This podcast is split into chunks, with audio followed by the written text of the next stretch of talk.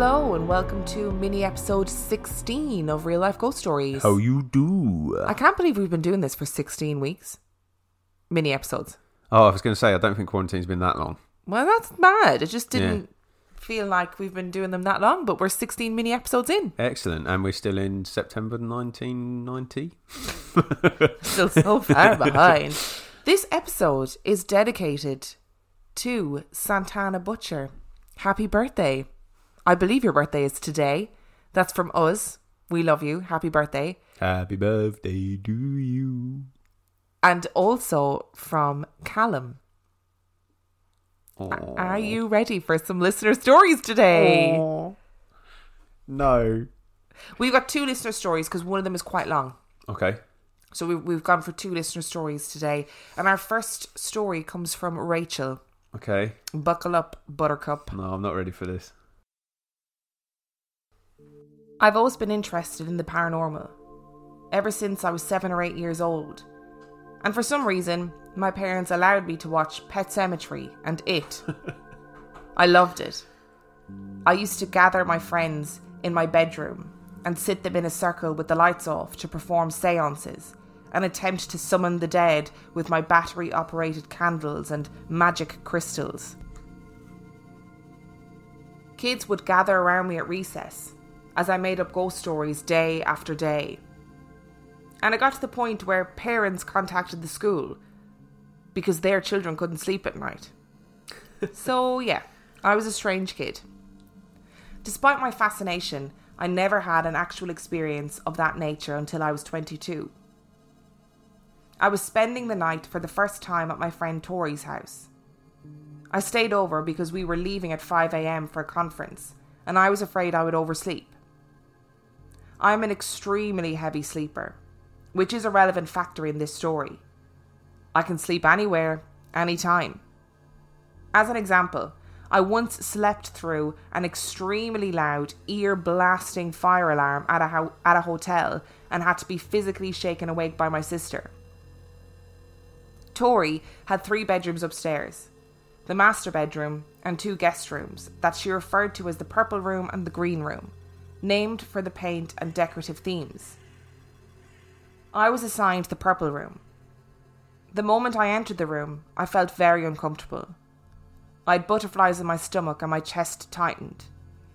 I was overcome by an inexplicable feeling of dread. I laid in bed and this feeling continued. I was not at all tired, just completely on edge. I remained still for maybe an hour in the dark, hoping this feeling would subside and I could drift off to sleep. That didn't seem to be working, so I forced myself to shut my eyes. After a few minutes of this, and still completely awake, I heard a man's voice whisper something in my ear. I shot up terrified and nervously scanned the dark room, but there was nothing and no one. I dashed across the room to quickly turn on the nightlight and sprinted back into the bed. I put my headphones into my ears and laid there completely awake, listening to music for the remainder of the night. But I couldn't stop thinking about the voice and trying to remember what it was that it said. I recalled that it was a full sentence, not just a word, but whatever it was didn't make sense to me in that moment. And I was too freaked out by the fact that a man was whispering in my ear that paying attention to the words wasn't exactly my first concern. I never told my friend or anyone else about the incident at that point. Not much to tell, right? Probably nothing, I thought, and I put it from my mind. My friend is a very serious and logical person. I didn't think it would be worth mentioning it to her. Several months later, I was asked by my friend to house sit for her while she was out of town. She was a public speaker and often travelled out of state. There was no need for me to actually stay at the house. I lived with my parents in the same small town only minutes away and could have easily just dropped in a few times a day to check on things and feed the cats. But my home was very toxic and abusive, so I jumped at the chance to get away for a while.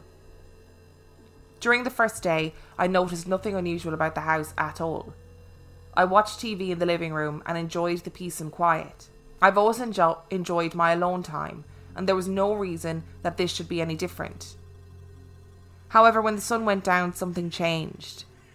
The energy in the house seemed to become thick and heavy.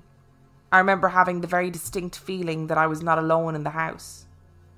This really disturbed me, because as much as I've always loved all things paranormal, I'd never felt anything like this. It was a hobby of mine to visit cemeteries and notoriously haunted locations, and I can say that this was the first time I had ever sensed a presence that I could not see. At about 8 or 9 pm, I was sitting in the recliner in the living room, watching a comedy movie because I thought it might lighten things up a bit. Suddenly, I heard a noise directly above my head. Thud. Creak. Thud. Creak. Thud. Creak. Over and over. I quickly muted the TV and listened intently. I heard the noise move from directly above me down the length of the living room and then slowly back towards me. I was frozen in the chair with my heart racing. It was footsteps. Pretty loud footsteps. It sounded like someone was upstairs walking around in heavy work boots or something. This went on for about 10 minutes before I snapped out of my frozen state and grabbed my phone. I typed out a text to Tori that I was very hesitant to send. I wrote, Hey, I know this is going to sound crazy and probably ridiculous, but I think your house is haunted or something. I swear I've been hearing footsteps upstairs. The moment I pressed send, I felt like an idiot. I couldn't believe I was considering this completely outlandish possibility. I just knew she was going to make fun of me for this, but honestly, I was really hoping that she would explain the noise in a logical way so that I could relax. Her response floored me. She replied, Oh, yeah, the house is haunted. Usually I just tell it to stop or be quiet, and it does. I about shit myself. She said it so casually. I was shocked and frankly a little annoyed that she failed to mention this. I felt like this should have been included in my instructions, like, please remember to feed the cats twice a day, and also there are ghosts. It's common courtesy. I mustered up some courage and in a shaky voice shouted towards the ceiling, Please stop. The footsteps ceased immediately. And let me tell you, that did absolutely nothing to make me feel better. This indicated to me that if there was something or someone in the house, it had an intelligence about it. After I finished the movie, I decided that I would rather die than sleep upstairs, but all the bedding and pillows were up there. I ran up the stairs, full force, skipping steps, stripped a bed, and sprinted downstairs with everything in record breaking time. I made myself a bed on the couch and tried to sleep. I woke up abruptly in the middle of the night to the most horrifying noise I have ever heard. First, I had to remove a whole cat from my face. he was literally asleep on top of my face. What an asshole. Anyway, I noticed the basement door at the foot of the couch, which had been securely closed, was wide open, and there was a strange glowing red light shining from the basement on the wall. No. There was a loud, terrible sound emanating from the basement that I can only describe as a low roar or a growl that just went on and on. There was no way in hell I was going down there. I was too afraid to even get up and shut the door for fear of what I might see. I grabbed the cat, pulled him up to me like a teddy bear, and eventually managed to fall back asleep. I should also mention that in the years since, it has been suggested that the noise I was hearing could have been the furnace. Now, I'm not a professional, but it didn't sound remotely close to any furnace that I've ever heard. I woke up in the morning, and the basement door was still wide open, but so was something else the front door. The front door that no one ever used, that remained locked and deadbolted, always, was wide open, about 10 feet away from me. Some time passed before my friend asked me to house sit again. This would turn out to be the last time that I agreed to do this. You might be wondering why I would stay overnight after my previous experiences. Yes, I am wondering. Allow me to explain. I had recently started dating a girl and was in the awkward phase of coming out. I had not yet told my family, and because she lived with two male friends, our alone time was extremely limited. I thought this would be a great opportunity to spend time together, just her and I. Plus, I thought it might not be so scary if I wasn't alone. We arrived at the house in the early evening, and it didn't take long for us to notice something peculiar. We went upstairs to unpack our toiletries and found something very odd when we opened the bathroom door. All the cupboards had been opened to completely obstruct the entrance. These were large doors. There was no possible way for someone inside the bathroom to open all the cupboards and still exit the room. The only way someone could have done this would be to open all the cupboards, jump out of the second story window, while somehow managing to close the window behind them. We couldn't make sense of it.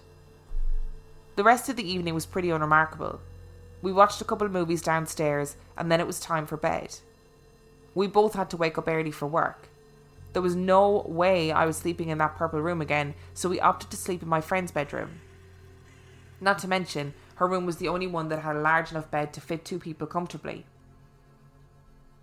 Not long after we lay down, I started hearing this thumping noise from the ceiling. This was the top floor, other than a small attic above us. Then I heard the same noise, only now it seemed to be coming from the small study connected to the bedroom. It was strange though. It felt more like the sound was coming from inside my head, like when your ears are ringing, and it's different than a ringing you might hear outside of yourself. I listened for a few minutes, thinking my girlfriend was asleep. Then suddenly she turned her head and whispered, Do you hear that? Having absolutely no desire to investigate, we turned on the television in the bedroom to drown out the noise and were able to fall asleep. In the morning, I was the first to leave for work. Absolutely nothing happened as I was getting ready. It was still dark outside, and I opted to turn on every light downstairs as I sat and had my coffee. I didn't need any dark corners fueling my already heightened paranoia. After work, I arrived back at the house in the late afternoon. I decided to take a shower and went upstairs to the bedroom to grab my clothes. I had made it a habit while in the house to shut every door behind me. So I did that and walked over to rifle through my bag. Then I heard it. A woman singing in one of the other bedrooms. Uh, Clear as day and at full volume. I froze in place and strained to hear it. I listened for about 30 seconds and then it stopped. I grabbed my things and went to the bathroom. I got in the shower and turned on the water. I was washing my hair when I heard it again. Singing. I could hear it over the water rushing down over my head. I quickly turned off the faucet and stood there in complete silence for a moment. Nothing. There was no sound. I turned the faucet back on and finished my shower. I stepped out and was drying off when I heard it once more. I was completely petrified. I bolted out of the bathroom completely naked to grab my phone from the bedroom. I could hear it clearly enough as I ran by to be able to tell which room it was coming from. The green room. I ran back to the bathroom and locked the door. I sat on the floor and called my girlfriend. In total panic mode, I described to her what was happening and I didn't know what to do. I was too afraid to leave the bathroom. I was a complete wreck. We stayed on the phone for quite some time. The singing had stopped and I was feeling a little better, so I decided it was probably time to leave the bathroom. I opened the door and immediately heard noises to my left coming from the purple room. It sounded like movement and possibly drawers opening and closing.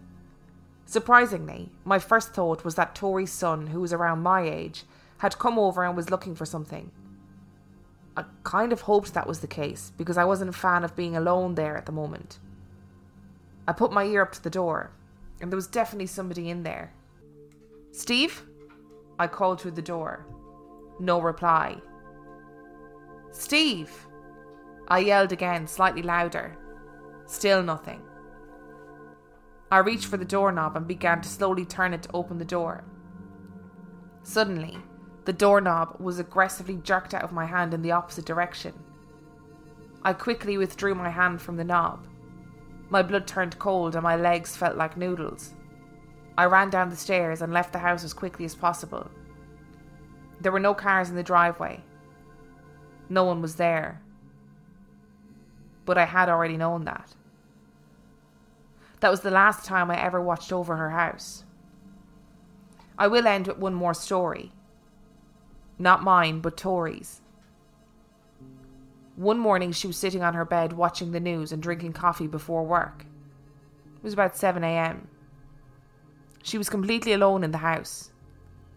Then, in her doorway, she saw movement and looked over to see an elderly man, dressed in old fashioned clothing, walking out of the bathroom past her doorway down the stairs. She was in complete shock. She didn't move. She desperately tried to make sense of what she had just seen, but she could not. Old men don't just rob a house at 7am and casually use the upstairs bathroom. She waited in bed long enough to conclude that if there was someone in the house, they were probably long gone by now. She went downstairs and began to survey the house to see if there was anything amiss. She was looking for anything to corroborate what she had seen. After checking the downstairs and finding nothing, she went down into the basement. She found something very troubling. The basement door that led to the backyard was wide open.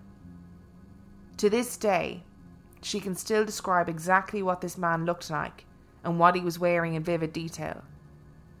And when I think back on her story, I can't help but wonder could this be the same man who whispered into my ear on that very first night in the house? Yeah, I'm not happy with that. I'm not down with that story at all. I don't need no lady singing in my house unless it's you. Don't need some ghostly spirit singing. Imagine if it was like that. Tiptoe. to oh, ah, no. That's the one thing about that film that uh. absolutely traumatized me when I went to see it in the cinema. Ugh. Yeah, uh, no, no, not down with that. That that house sounds like a hive of activity. I am. Her friend was like, "Oh yeah, just tell it to be quiet." But I think you would get used to it. I think there would come a point where you'd be like, "Oh, shut up, fuck it." Yeah, I think it'd so come really quickly with you. Yeah, it would. In about five minutes, I'd be like, Yeah, "Oh, I've had enough, of this." Yeah, I wonder, um, like, I am not averse to drop kicking an old man downstairs if I have to. I I'm just going to put that out there. I mean, yeah. I mean, if you if you're indiscriminately kicking, drop kicking kids down the stairs, then it's probably not much different kicking old man No, downstairs, really. it's is not much different at all. So yeah, don't break into our house because Emma will drop kick you down the stairs. You know, my um, this is a completely random story, but my um, my uncle was complaining that his phone had gone missing, and he was like completely obsessed with the fact that it had been stolen. And my dad was like, "Your phone has not been stolen. You've obviously just misplaced it. You've like left it somewhere." This story has just reminded me of of this story. And then um, he they were in the house one day, and my dad went upstairs, and there was a girl in the bedroom, a real girl who had been coming in and out of the house like of her own accord and very quietly stealing just bits and pieces every so often. Isn't that? Yeah, I mean that last story of the old man sounded did sound a little bit like a home invasion. Yeah, but maybe not a home invasion, maybe an old man who like used to live there or Why came can't, in. why can't home men home men? Why can't old men do home invasions? I mean, it's not that they can't. I just feel like doing a home invasion involves a certain amount of speed and agility that potentially an old man might not necessarily have. I mean, he might have. I might be being completely biased Yeah. against old men. But I think there's I think that last one may be a real person, but I think the rest of it is clearly a haunting, and I would not be in the house. I would join in with the singing. I'd do some sort of duet. I mean, that'd probably stop them from singing. To be fair, if you just started singing back, or it would lead to an amazing musical where you came out the shower singing, she came out the green room singing, and then you joined in together in like a crescendo in the hallway, and then she vanished. or we had a sing off. A sing off. oh yeah, Yeah, I know, right? Are you ready for another story? yeah. Our second story comes from Leatha. I've heard you mention a couple of times about ghosts in Victorian clothes. So I wanted to share with you my experience of a ghost in normal clothes. I'm from Ashland, Kentucky, and at one time worked in a 10 story hotel. The hotel wasn't old, it was only built in 1984. The original owner was Mr. Hill. He had a suite where he stayed upon the 10th floor and was known to have an eye for the housekeepers. His office was on the first floor, which is where he ended up dying from a massive heart attack. I began working there in 2013, never meeting Mr. Hill, only knowing that he was the owner that had died there. On the second floor, we had a grand ballroom with a service corridor that led to the kitchen. At the kitchen, you could either walk out to the ballroom area or take the service corridor that would take you in behind the ballrooms. One evening, I went to the kitchen to fetch some snacks for me and the front desk girl. As I was coming out of the kitchen, I got a sense of sadness that felt really heavy on me. It was so strange. I was just bouncing along happy with my snacks, and then bam, I felt really sad.